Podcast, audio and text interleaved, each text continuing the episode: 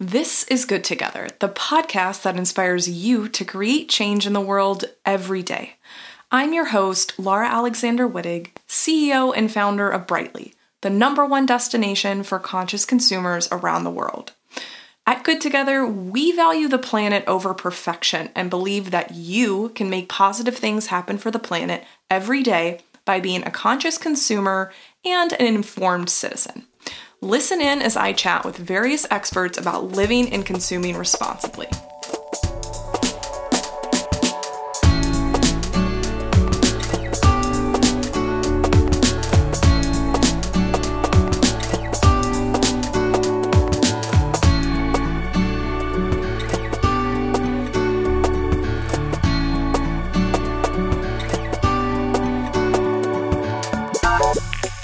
Friendly living should be easy, but oftentimes it doesn't quite feel like that. Brightly believes that small, planet focused lifestyle swaps can help us all fight back against climate change every single day. Part of being a conscious consumer means that when it's time to buy a new item, considering a product that is eco friendlier than the alternative can actually make a difference. Brightly Shop focuses on easy, effective eco products designed to help you reduce waste and make smart, planet focused decisions around your house every day, whether it's stopping food waste with our Veggie Saver bag or eliminating single use plastic wrap with our bowl covers. Pick from dozens of our favorite eco swaps that have been thoroughly vetted and tested by our team, including yours truly, who has just done so much testing.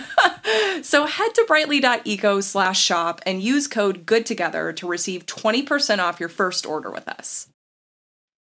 Good Together listeners, um, today's topic is something that obviously is super, super um, relevant to the topic of conscious consumerism and climate change. I mean, look, we know that temperatures are rising all around the world.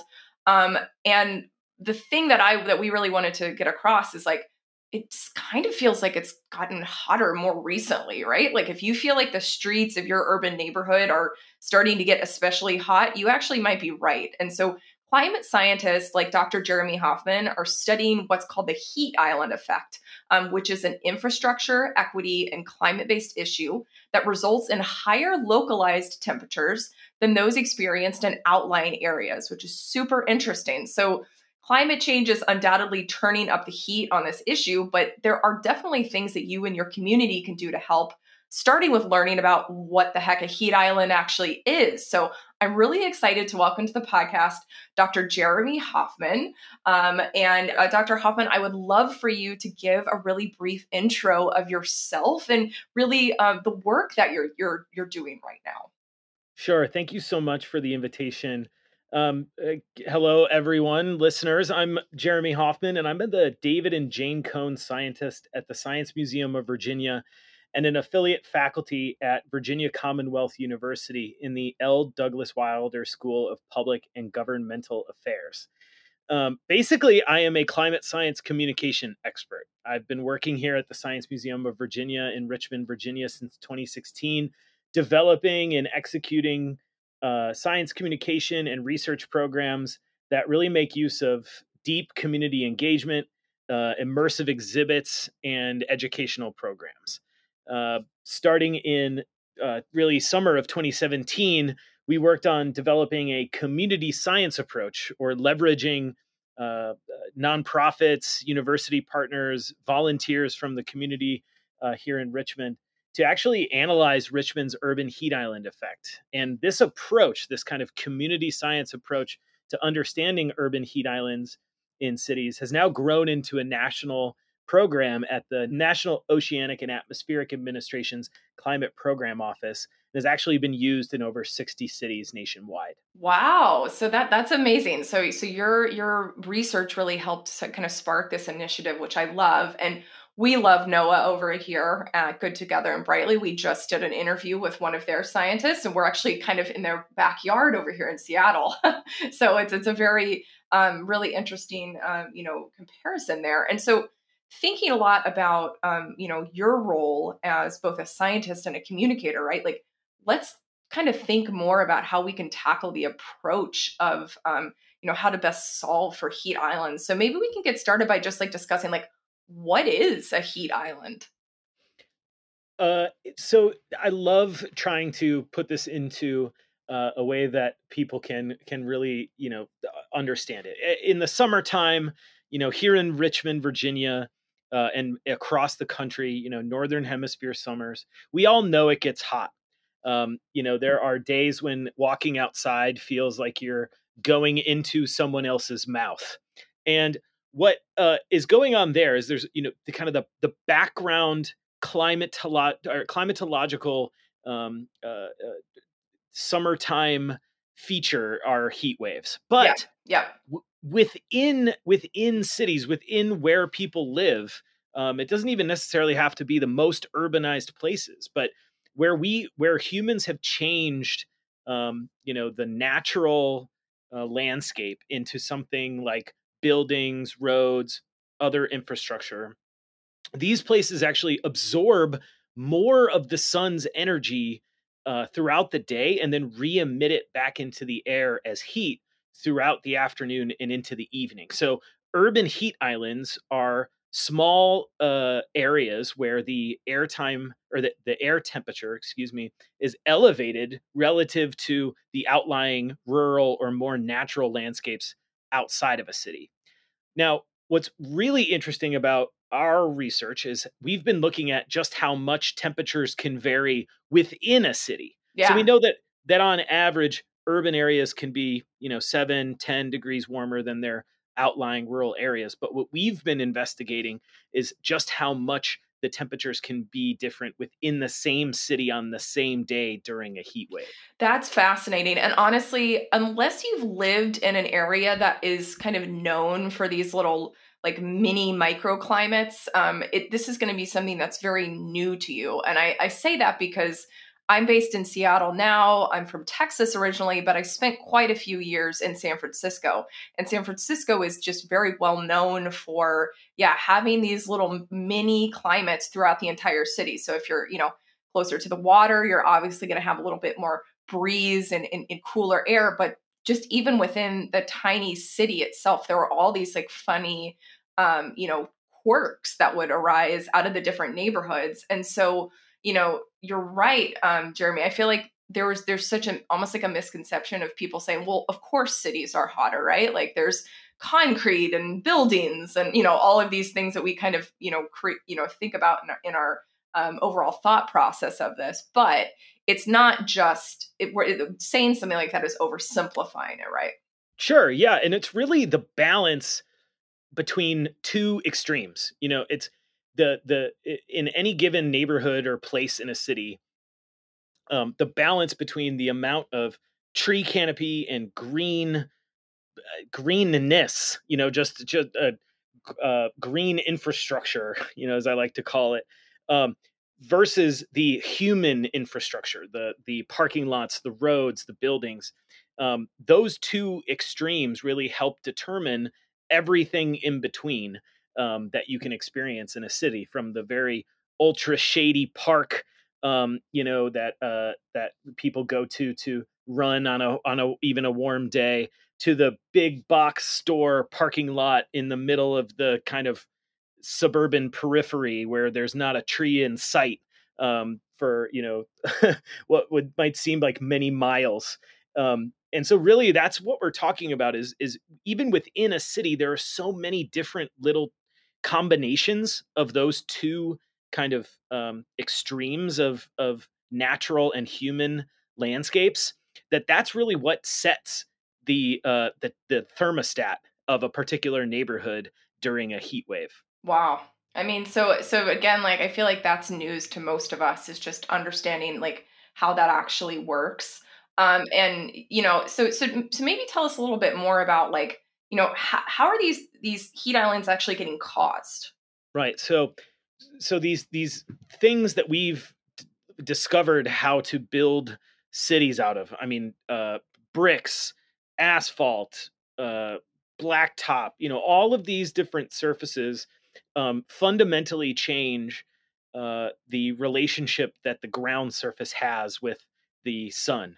Um, and what it does is to these these surfaces have very low albedo is the, the scientific term, but really you can think about it as the reflect yeah, it's the reflectivity to the incoming um, sun's radiation. So much like if you were to be deciding what to wear on a on a on a hot day, you know, you might go for a lighter color, um, you know, many but much much thinner material. Uh, much like that, our um, you, you know our built surfaces tend to be like the darkest, thickest, densest kinds of materials. Yeah. And these things with their very low reflectivity or their very low albedo, um, those things absorb more of the sun's energy and then actually just emit that back into the air as heat. Um, and so if you have nothing but those hard surfaces in a particular place, um, those with within a city, those particular spots, those intersections that you might, you know, plop yourself down at a at an intersection on a four way or you know four way intersection with four lanes in each direction um, and not a tree in sight. Those places can be you know as much as 16 20 25 degrees warmer than the coolest spot in the city wow. which t- yeah which tends to be defined by very old mature trees um, very very skinny limited uh, capacity roads very um, uh, in some cases uh, relatively tall but sparse building types um, and so it really is this uh, this this balance between shade and um, natural green space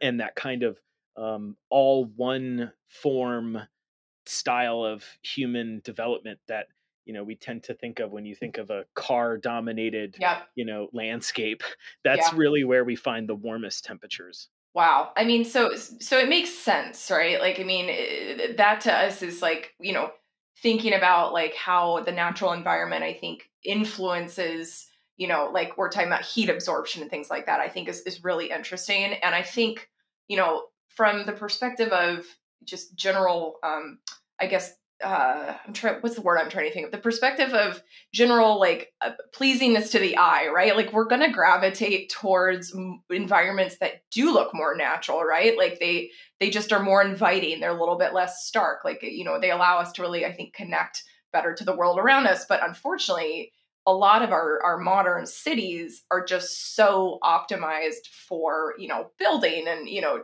transportation and all these things. But they're obviously having a big impact on the temperatures. Yeah, there's an interesting um you know, uh, when I talk about these kind of extremes like green being cool and, you know, dark being um, hot, there's actually a lot of other interesting variables that help determine a neighborhood's temperature. So you brought up, you know, kind of uh, transportation, you brought up the building style. Um, it turns out actually that even in the, our research has shown that even in the uh, kind of most built out parts of cities um, uh, where the tallest buildings exist, you might think that that is going to be the warmest place in a city, but it it's not. The building heights, uh, because the buildings are much taller than the streets are wide, they actually cast shadows onto that pedestrian environment.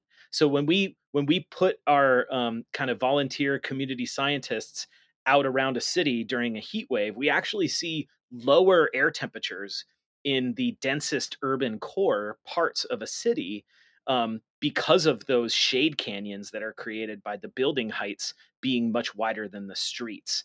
And it it, it becomes kind of counterintuitively that that then the neighborhoods that are actually the warmest here in Richmond, for example, we have a city uh, neighborhood called Scott's Addition.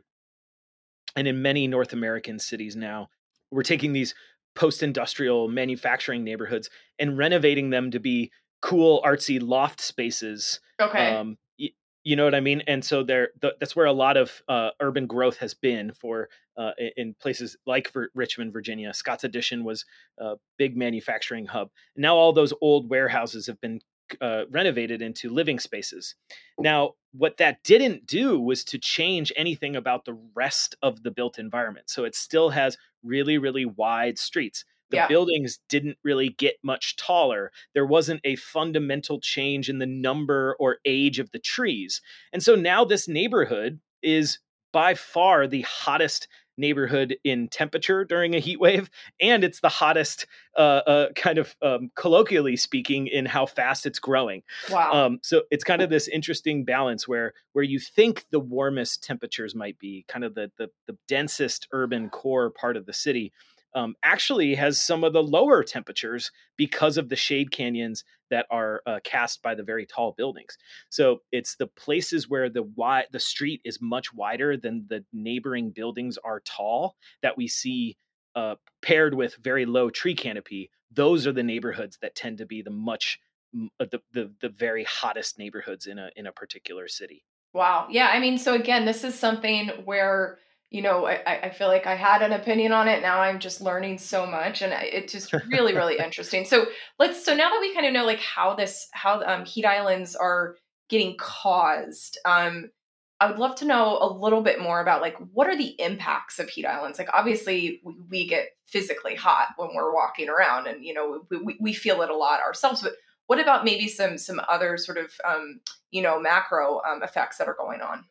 The impact of urban heat islands and more generally kind of human settlement uh, in urban areas itself has foundationally changed the way that some systems work uh, including like uh, something as as simple as when trees blossom uh, trees yep. tend to bloom earlier because of urban heat islands so like you know that they fundamentally shift when a season changes uh, uh, happens. The, the, the animals that live in urban areas uh, ex- have have earlier um, egg laying times and uh, have uh, you know nesting times that occur earlier than their outlying rural um, things. So it's not just the human experience of urban heat islands that we can trace um, into uh, the the ecosystem of, of our cities, as it were. But w- when it comes to humans, there are a lot of really important impacts um, that uh, urban heat islands have. We know that in these neighborhoods that tend to be warmer,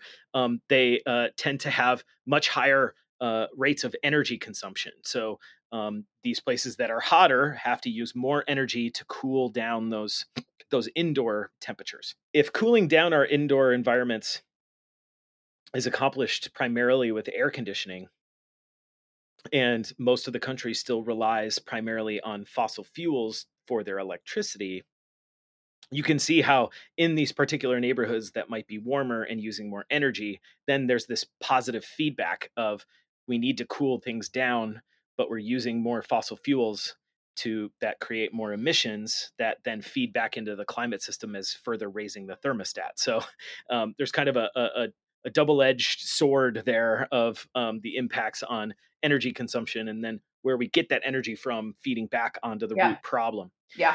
Um, there's also an interesting um, uh, issue that we've seen happen in a few cities around the country. The Pacific Northwest, for example. I mean, you lived if you were in Seattle a couple summers ago, 2021.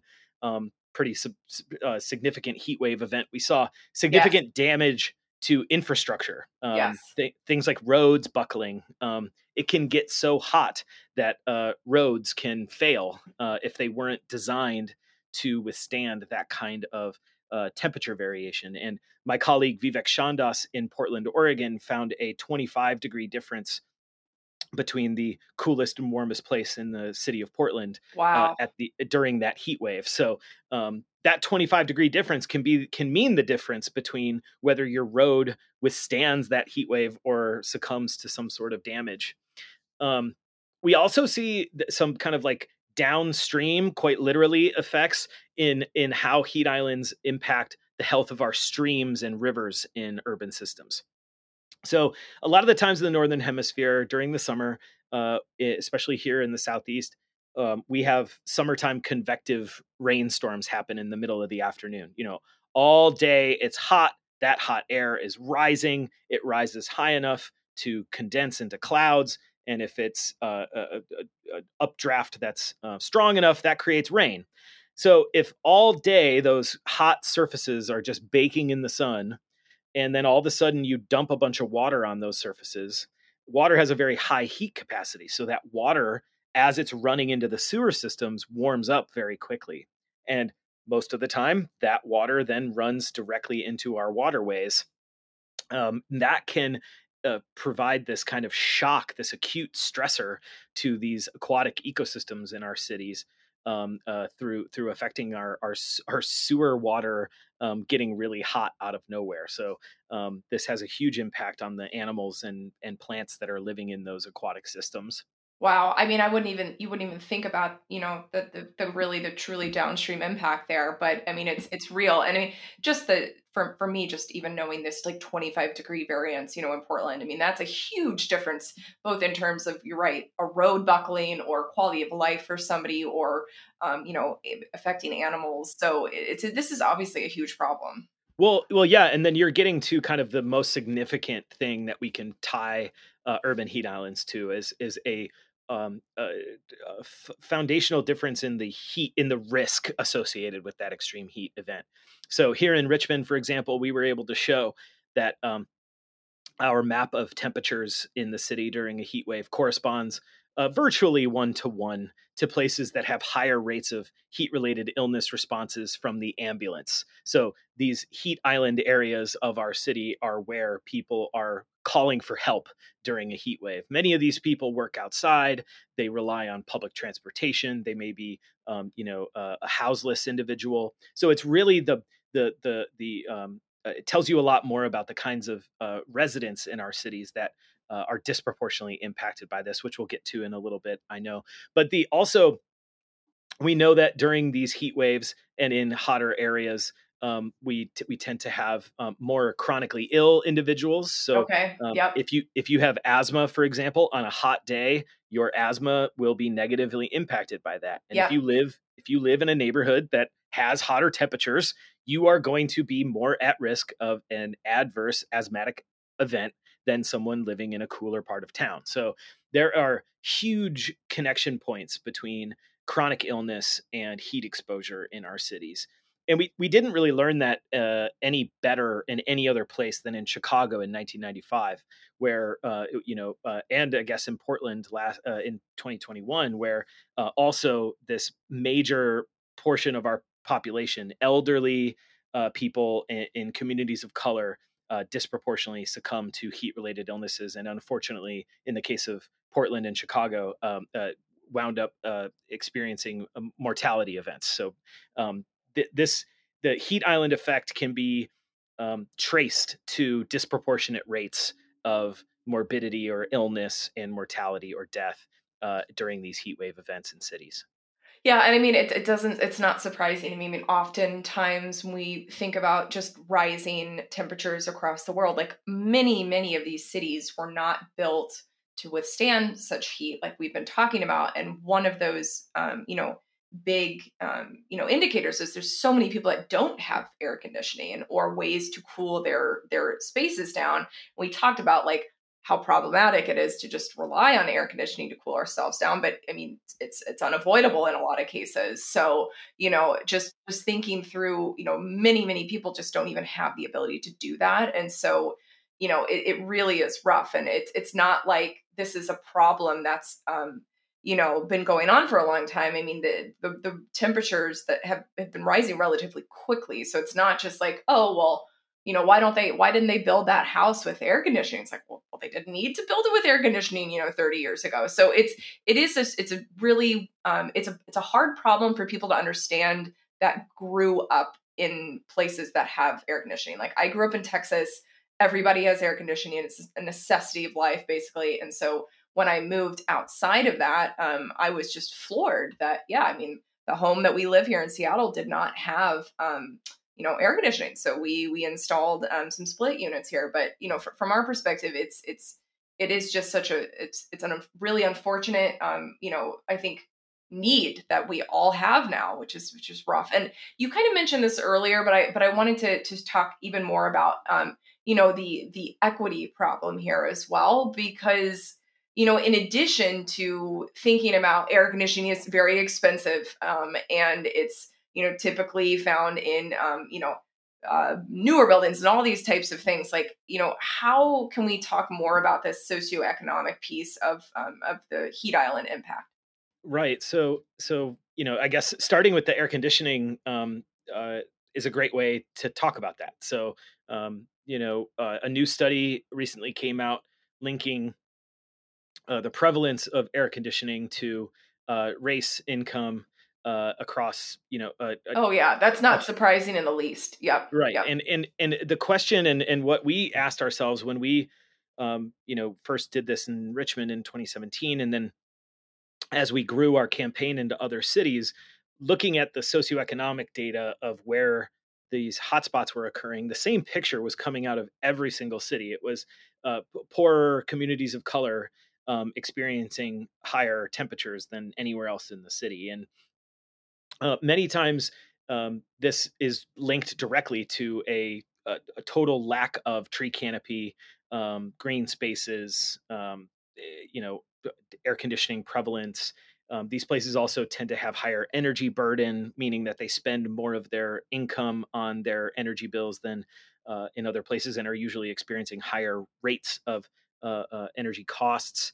Um, and it's it's you know when you when you start to see that picture in virtually not only heat related data sets uh, but we started to see that with uh, things like food deserts uh, transportation access um, educational outcomes home ownership credit scores there needs to be there is there is a systemic thing going on there if it's the same picture in every city regardless of really where you're looking and so um, my colleague and I uh, started looking at what one potential system to explain this, and this is uh, a practice known as redlining in the in the 1930s and 1940s.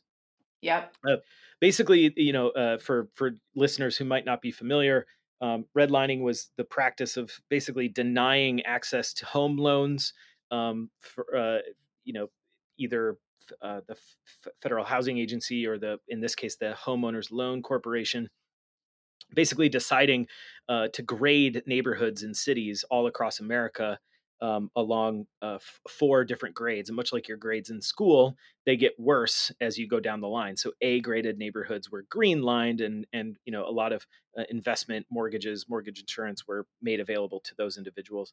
All the way down B, C, and D, D graded neighborhoods were drawn with a red line and uh, and actually considered hazardous um, to financial investment. And so um, my colleague and I had been made aware of these maps and how they'd been linked to these socioeconomic outcomes. You know, uh, kids growing up in these formerly redlined areas of cities tended to wind up with lower credit scores, lower home ownership, less access to a vehicle, um, more likely to be incarcerated. All of these sorts of socioeconomic outcomes.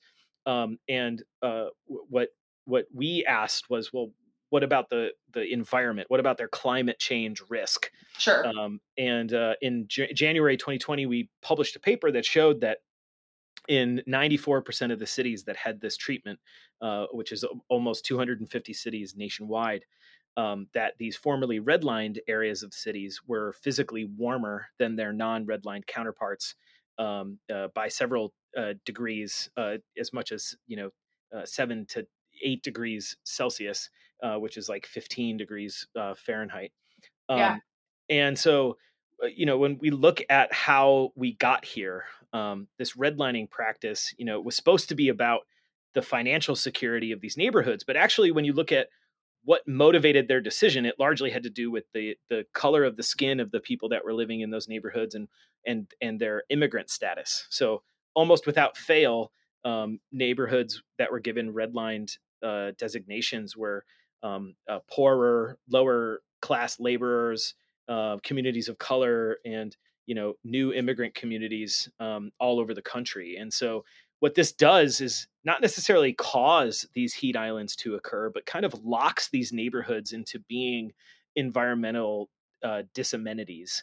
Um, and probably in the generations ever since then, you know, uh, we've concentrated the building of arterial roads into these neighborhoods. We put the interstate system into these neighborhoods. We, um, you know, invested green amenities into the non-redlined parts of our city. So over time, this has probably gotten worse um, and has exacerbated this heat risk.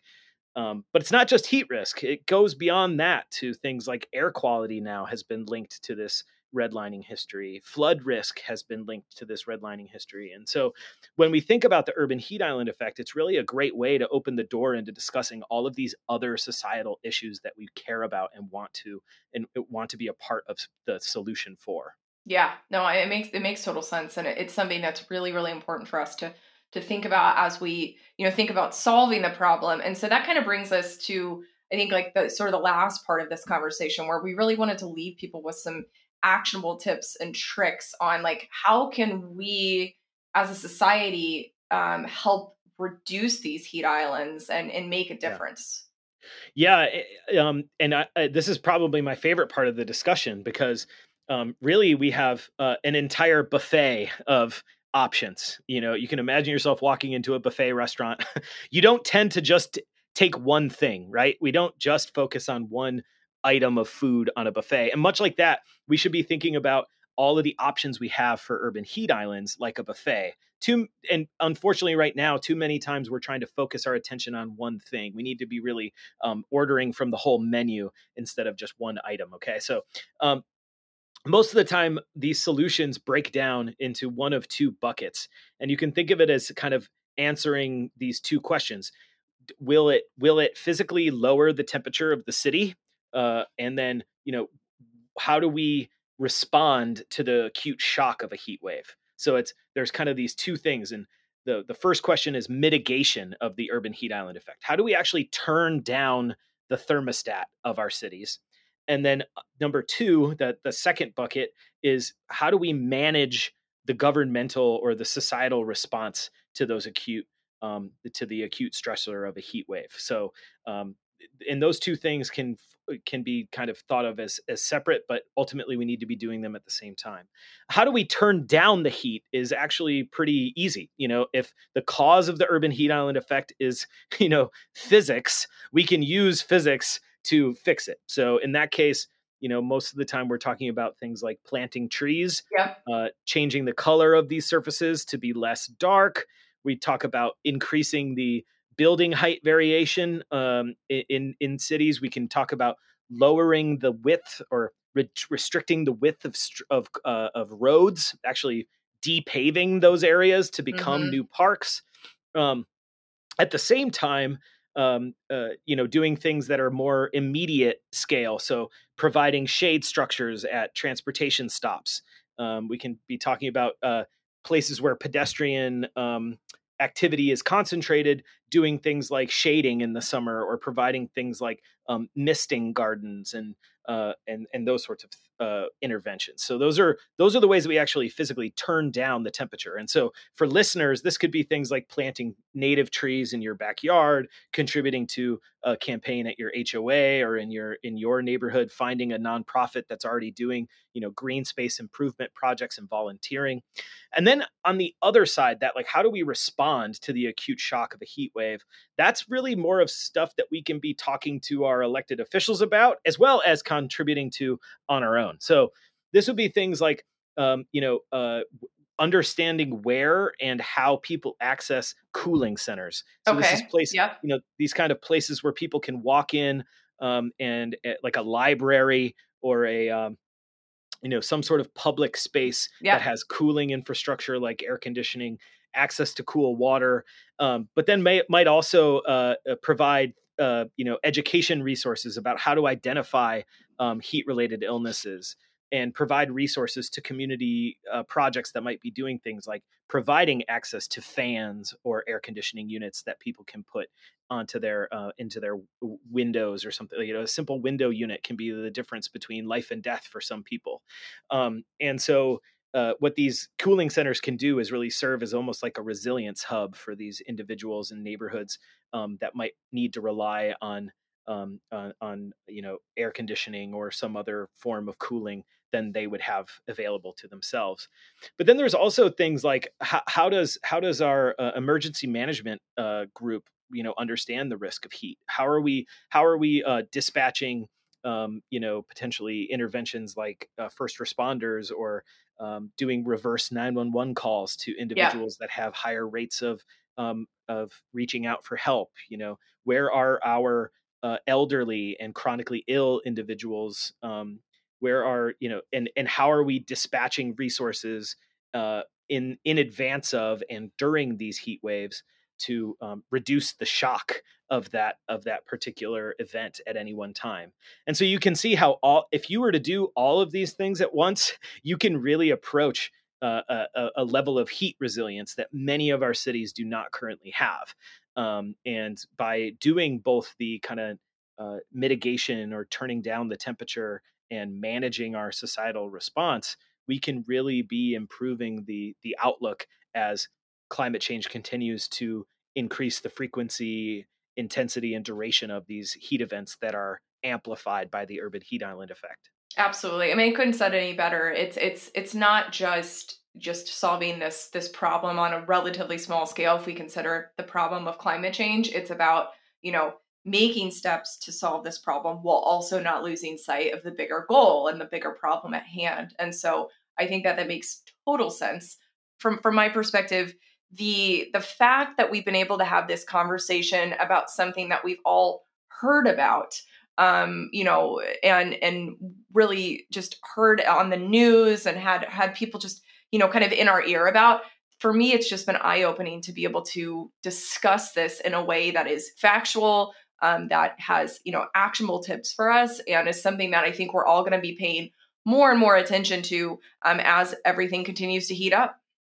Well, I'm so glad to have been able to talk about it. I mean, I think some people, like you said earlier, I think we all, in our mind's eye, know that it's more comfortable to stand under a, a tree than in the middle of a parking lot during a heat wave. But it wasn't until we started to really show people just how big of a difference that is across a city. You know, here in Richmond, it was a 16 degree Fahrenheit difference between the coolest and warmest place at the exact same time during a heat wave. It wasn't until you start to put that scientific data behind it that people start to see it as a thing that they can act on in their own backyards. You know, too often climate change is seen as this thing that's so far away in space and so uh, not happening now in time. What the urban heat island effect does is to really activate people in their own backyards, in their own neighborhoods, in in taking direct climate action that ultimately prepares us for the changes that are that we're experiencing due to climate change. Because I think what's interesting is even without the threat of climate change, even if climate change had never happened, the urban heat island effect would still exist. And so, uh, you know, even if it's it's a really great way to get people that might otherwise not participate in climate action to get involved in, in, their own backyard in their own neighborhood in taking meaningful approaches to reducing this this uh, this really uh, damaging stressor that we experience uh, getting worse every single summer. Absolutely. Well, I um, you know, I couldn't have said it better myself. This is something that's just a really important topic. Um, Dr. Hoffman, thank you so much for joining us. And listeners, we will include links to a lot of the resources and information that we talked about in today's episode in our show notes. Um, and yeah, just thank you so much for joining us. No, thank you, Laura. I appreciate the invitation very much, uh, and and I'll look forward to hearing uh, hearing the episode myself.